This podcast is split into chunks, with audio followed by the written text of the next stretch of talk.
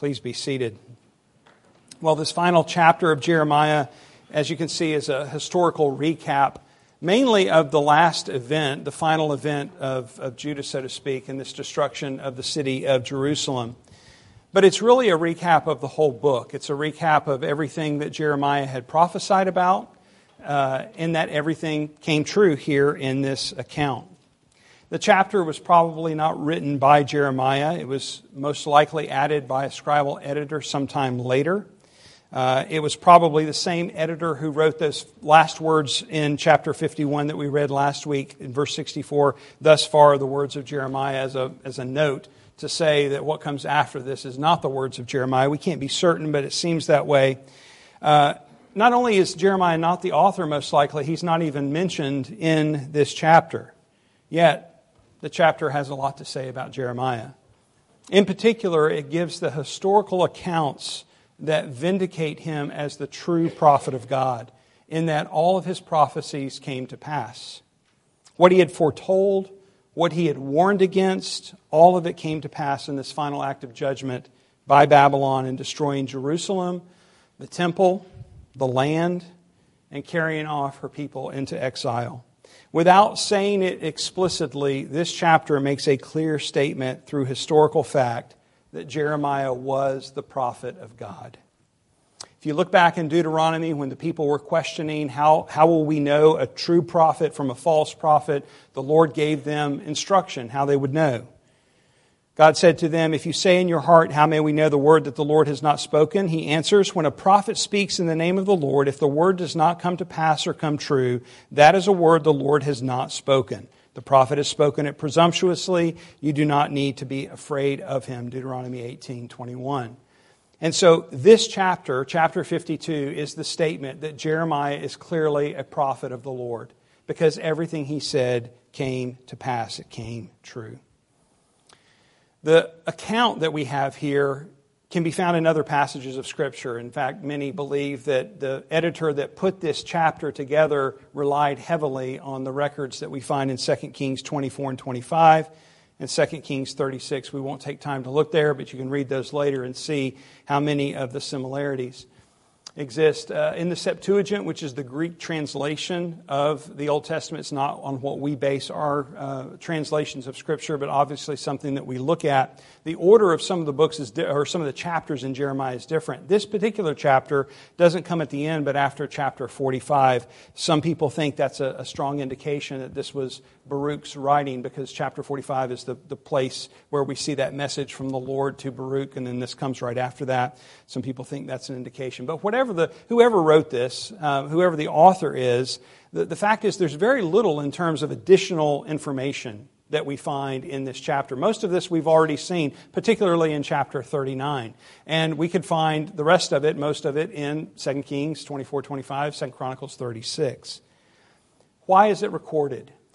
It's recorded here for a number of reasons. One is to vindicate Jeremiah as a true prophet, but another because this event was so pivotal in the history and the life of Israel, Judah, the people of God, but really in redemptive history. From the start, in Abraham, through the, the promised son that came in Isaac, a nation was created to be a people unto God. Through their time in Egypt, through slavery, through deliverance, through the Exodus, through their wilderness sojourning, and the sufferings there, entering a new land, taking possession of it, to an established kingdom with a temple that provided for the worship of Yahweh. This people had an incredible history full of miracles and providence, full of covenant love and faithfulness. And now, in this one event, it seems as if this is the culmination of the end of it all. It's all over. Everything that was built is gone. The land it's been ransacked by the Babylonians. The king, he's been removed. His sons have been cut off from him before his very eyes. He watched them executed, his eyes gouged out. He's taken off to prison in Babylon. The temple burned down and then desecrated with all the elements being carried away, the bronze being used, even it was cut up for scrap and the people themselves removed, carried off as exiles to a strange, faraway land. This one event seems like the nail in the coffin for there ever to be a kingdom in Israel again. This is why this event described here is so significant in the story of redemption and is worth recapping here as our last look at the book of Jeremiah. So, looking at beginning in verse 1, we see in the first 16 verses what is recounted as just the destruction of the Babylonian army against Jerusalem. Not new for us. We've seen accounts of this already. Uh, we're taken back in time to when Zedekiah first came to the throne. He was a young man, 21 years old, we're told. He reigned on the throne uh, for 11 years. We know that before Zedekiah came to the throne, that the trajectory of Judah was already headed downhill. But Zedekiah's reign uniquely marks the beginning of the end.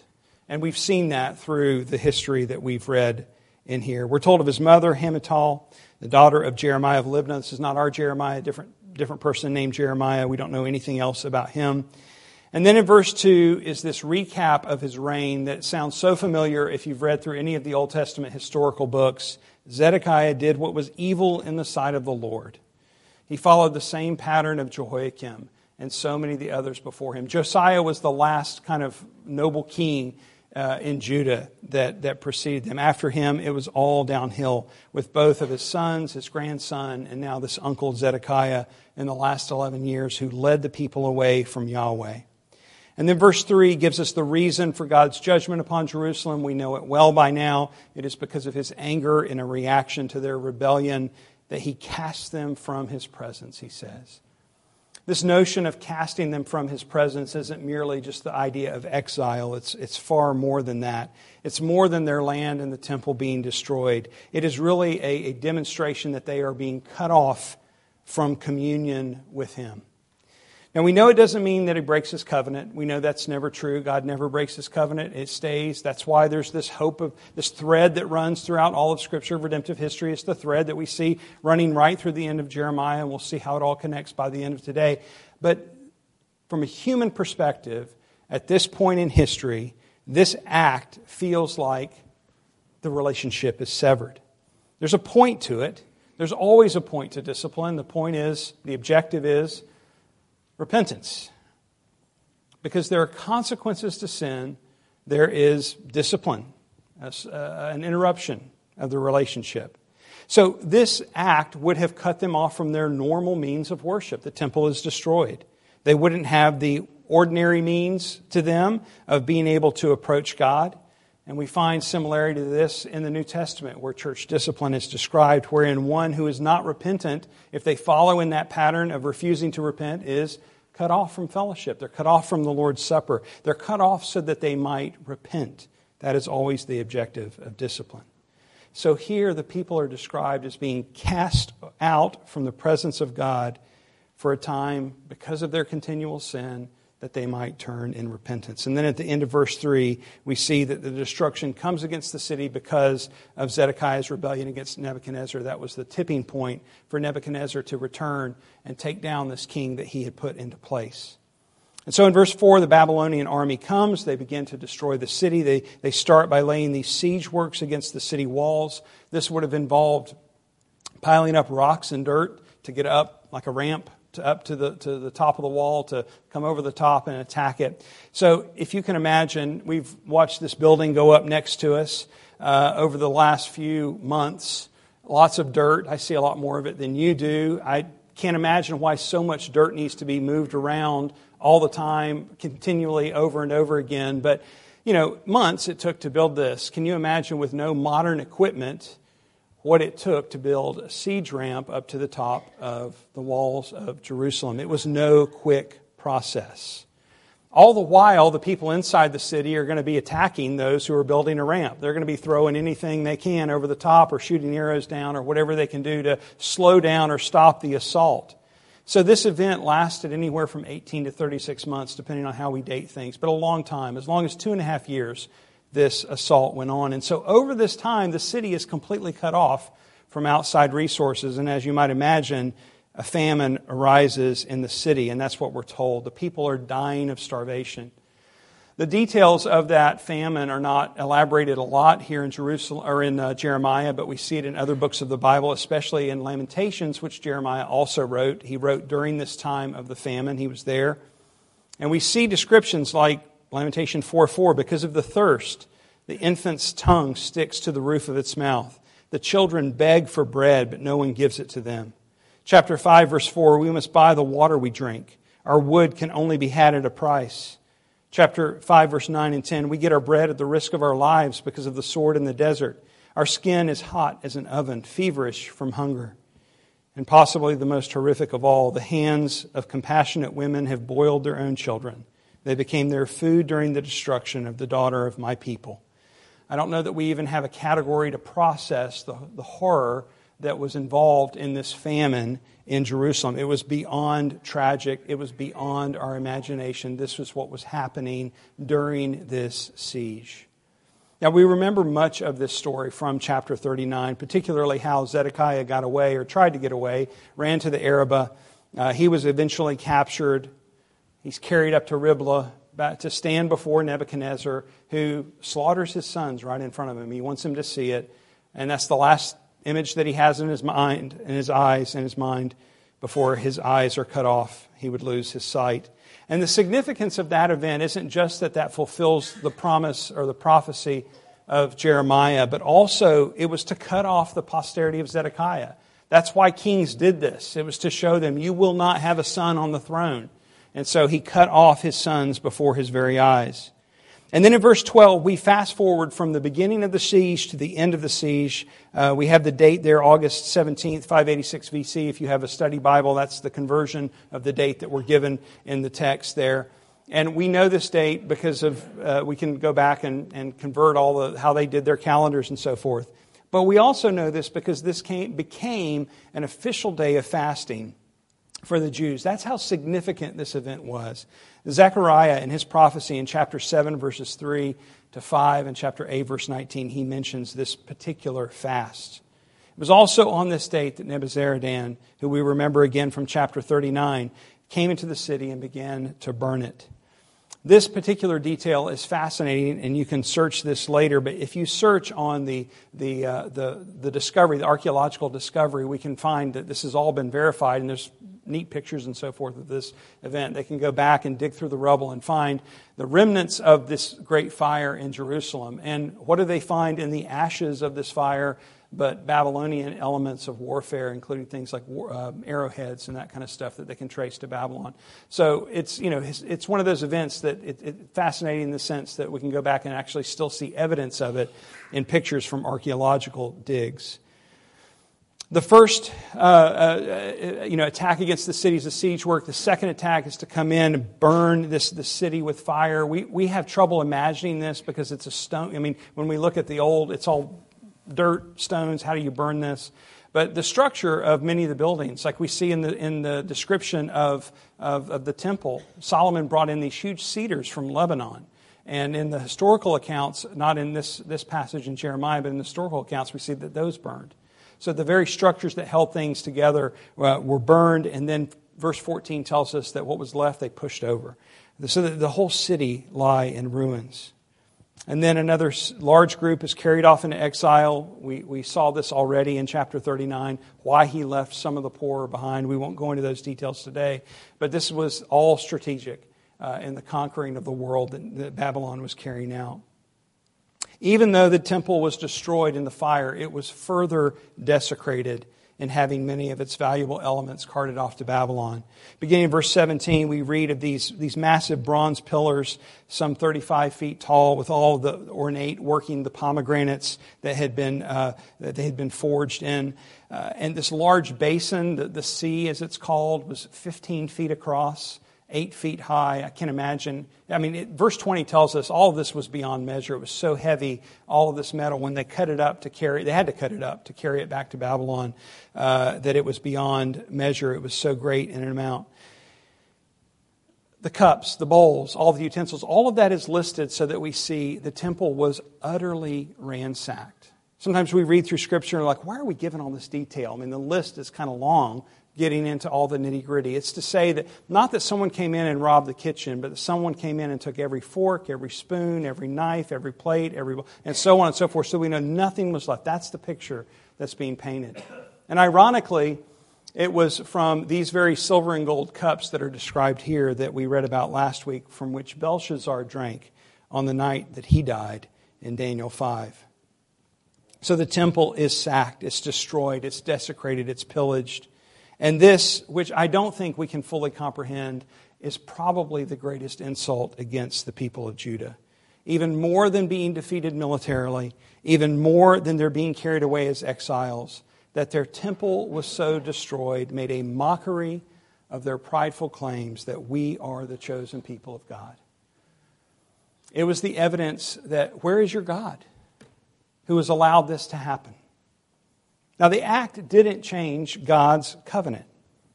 But to them and to the nations around them, the Goyim, the Gentiles, those, all, all the, the, way they looked at people as, as, anyone who was a Goyim was, was unclean and, and, and an outsider and an outcast. To them, it looked as if their God had disappeared. They weren't so special after all. And it's a good reminder to us that we never build in our own faith any sense of pride, particularly when we come to issues like predestination and election. May we never turn something that we know to be true from Scripture, whether it's our election or the fact that the Jews were the chosen people of God, which we know from Scripture, may we never turn that into a source of pride. I've said it before, I'll say it again. A prideful Christian is an oxymoron. It's not that we don't have pride or struggle with pride, every one of us does. But to be prideful is antithetical to being a Christian. To be saved by grace alone, through faith alone, requires, even demands, humility. We have nothing on our own on which to stand. We contribute nothing. It was God's gracious act alone. In what do we have to take pride? Yet in our theological musings and discoursings, or even in our private thoughts, pride can so easily creep into our hearts. And what does it do? It deceives us. That's what Galatians 6 3 says. For anyone, if anyone thinks he is something when he is nothing, he deceives himself. So, with this humiliation now of the temple's destruction, now, the exile of the people is beginning to be described in verse 24. We're not going to go through all the details. There's a difference between the numbers here and those in 2 Kings 24 and 25 and uh, 2 Chronicles 36. Likely due either to the fact of how they numbered uh, different, meaning that only the men were numbered here, which was sometimes the case, or that there were multiple deportations. Uh, the point is, as a lot of people were carried off. Uh, most estimate between 15 to 18,000 people in total carried off in this final exile. And then, verse 31 is this strange ending to this book. Do you find it strange when we read it? This little account of Jehoiachin being taken out of prison some 36, 37 years later. We fast forward 37 years later. It's uh, 561 BC. We're in Babylon now. And this Jehoiachin, who we really didn't know a whole lot, he was only on the throne for three months. You know, he came to the throne at 18. Uh, Nebuchadnezzar came the first time uh, to, to, to Jerusalem in the first exile, carried him off with his mom. You remember that story. He was also known as Jeconiah or Coniah. They, you know, they all had multiple names. Um, now, in this account, Avil Merodach pulls him out of prison doesn't just free him, but gives him all kinds of favor, gives him a seat above the seats of the kings who were with him in Babylon. Remember, Babylon was the world power. They had come to dominate the entire world, known world at this time. And so there were lots of kings in prison. They probably had their own quarters. And now he is lifted in a seat above all the other kings who had been conquered. He comes out to dine. He now eats with the king of Babylon.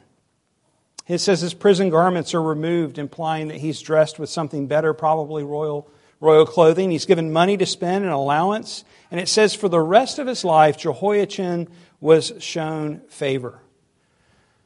Why is this here? And what does it mean? Well, for us, it may not mean a whole lot, but for the people of Judah, Jehoiachin was the rightful heir to the throne. He was the grandson of Josiah. Zedekiah was not the rightful heir. He was a puppet king who had been placed on the throne. He was the uncle. He was still royal royalty in the sense of family, but he wasn't the rightful heir. He wasn't uh, the one in, in, through whom the, the throne should have continued. He was a puppet king of an occupying tyrant. Jehoiachin represented the line of David. He was the, the, the only hope of a future kingdom. And so, to the people of Judah who were in exile in Babylon, those who witnessed this act, who saw the favor of Jehoiachin raised up and now continually shown favor, he's, he's living, living a great life now in Babylon, this would have been seen as a glimmer of hope. It's not huge, but to this fledgling remnant, it was an indication that there was still a way forward.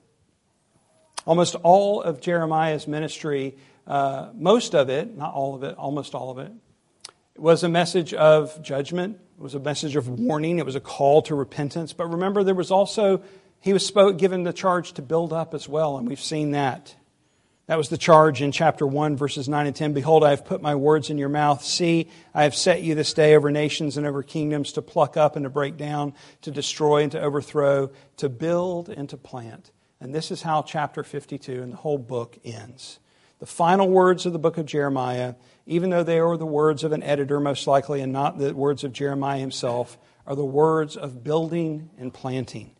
Because they point back to the promise foretold by Jeremiah, given by the Lord, that behold, the days are coming, declares the Lord, when I will make a new covenant, for I will forgive their iniquity and I will remember their sin no more. That promise of the new covenant came through the person and work of Jesus, the Son of God, who was born as a man. And if we flipped over, you don't have to, you can trust me on this, you can look later. But if we go look at his genealogy and we read through that list of names, what do we find? In Matthew chapter 1, I'm going to jump right in the middle of it, we find the name Josiah. This is the genealogy of Jesus. Josiah, the father of Jeconiah, who was also Jehoiachin. The father of Jeconiah and his brothers at the time of the deportation to Babylon. And after the deportation to Babylon, Jehoiachin was the father of Shealtiel, and Shealtiel the father of Zerubbabel, and Zerubbabel the father of Abihud, and Abihud the father of Eliakim, and Eliakim the father of Azor, and Azor the father of Zadok, and Zadok the father of Achim, and Achim the father of Eliud, and Eliud the father of Eleazar, and Eleazar the father of Matthan, and Matthan the father of Jacob, and Jacob, the father of Joseph, the husband of Mary, of whom Jesus was born, who was called Christ. Jesus was a descendant of Jehoiachin, the king who lived longer in exile than he did in his own land. And where Jeremiah ends with this, Matthew picks up and shows us the genealogical demonstration of the covenant faithfulness of God. That just as promised, a son of David would come that even though uh, this event looked like the end of a Jewish kingdom, seemed like there was no way forward, all had been cut off, there was still a way forward. And that's why it ends on this note. As a side note, after Easter, we're going to pick up in Matthew. That's where we're going to go next. So keep all this in mind. This is where we're going to study in our next series is the book of Matthew that Jesus came in the line of David, a descendant of Jehoiachin. We're going to start there to establish a kingdom not of this world and a throne that would never end. All the judgment that we read about in Jeremiah points us to the absolute holiness of our God. He is just and righteous in his judgment. Yet, even while we were his enemies, while we deserved nothing but the same judgment we see described there, God sent his Son to die in our place. But God shows his love for us in that while we were still sinners, Christ died for us. For if while we were enemies, we were reconciled to God by the death of his Son, much more now that we are reconciled, shall we be saved by his life. More than that, we also rejoice in God through our Lord Jesus Christ, through whom we have now received reconciliation. The new covenant ministry is a ministry of reconciliation. That's what 2 Corinthians 5 tells us. That we have been reconciled to God, and we call others to be reconciled to God in the same manner. By faith in Christ for the forgiveness of sins is the only way that we can be reconciled to God. As long as we reject the gospel, we remain at odds with the Holy One of Israel.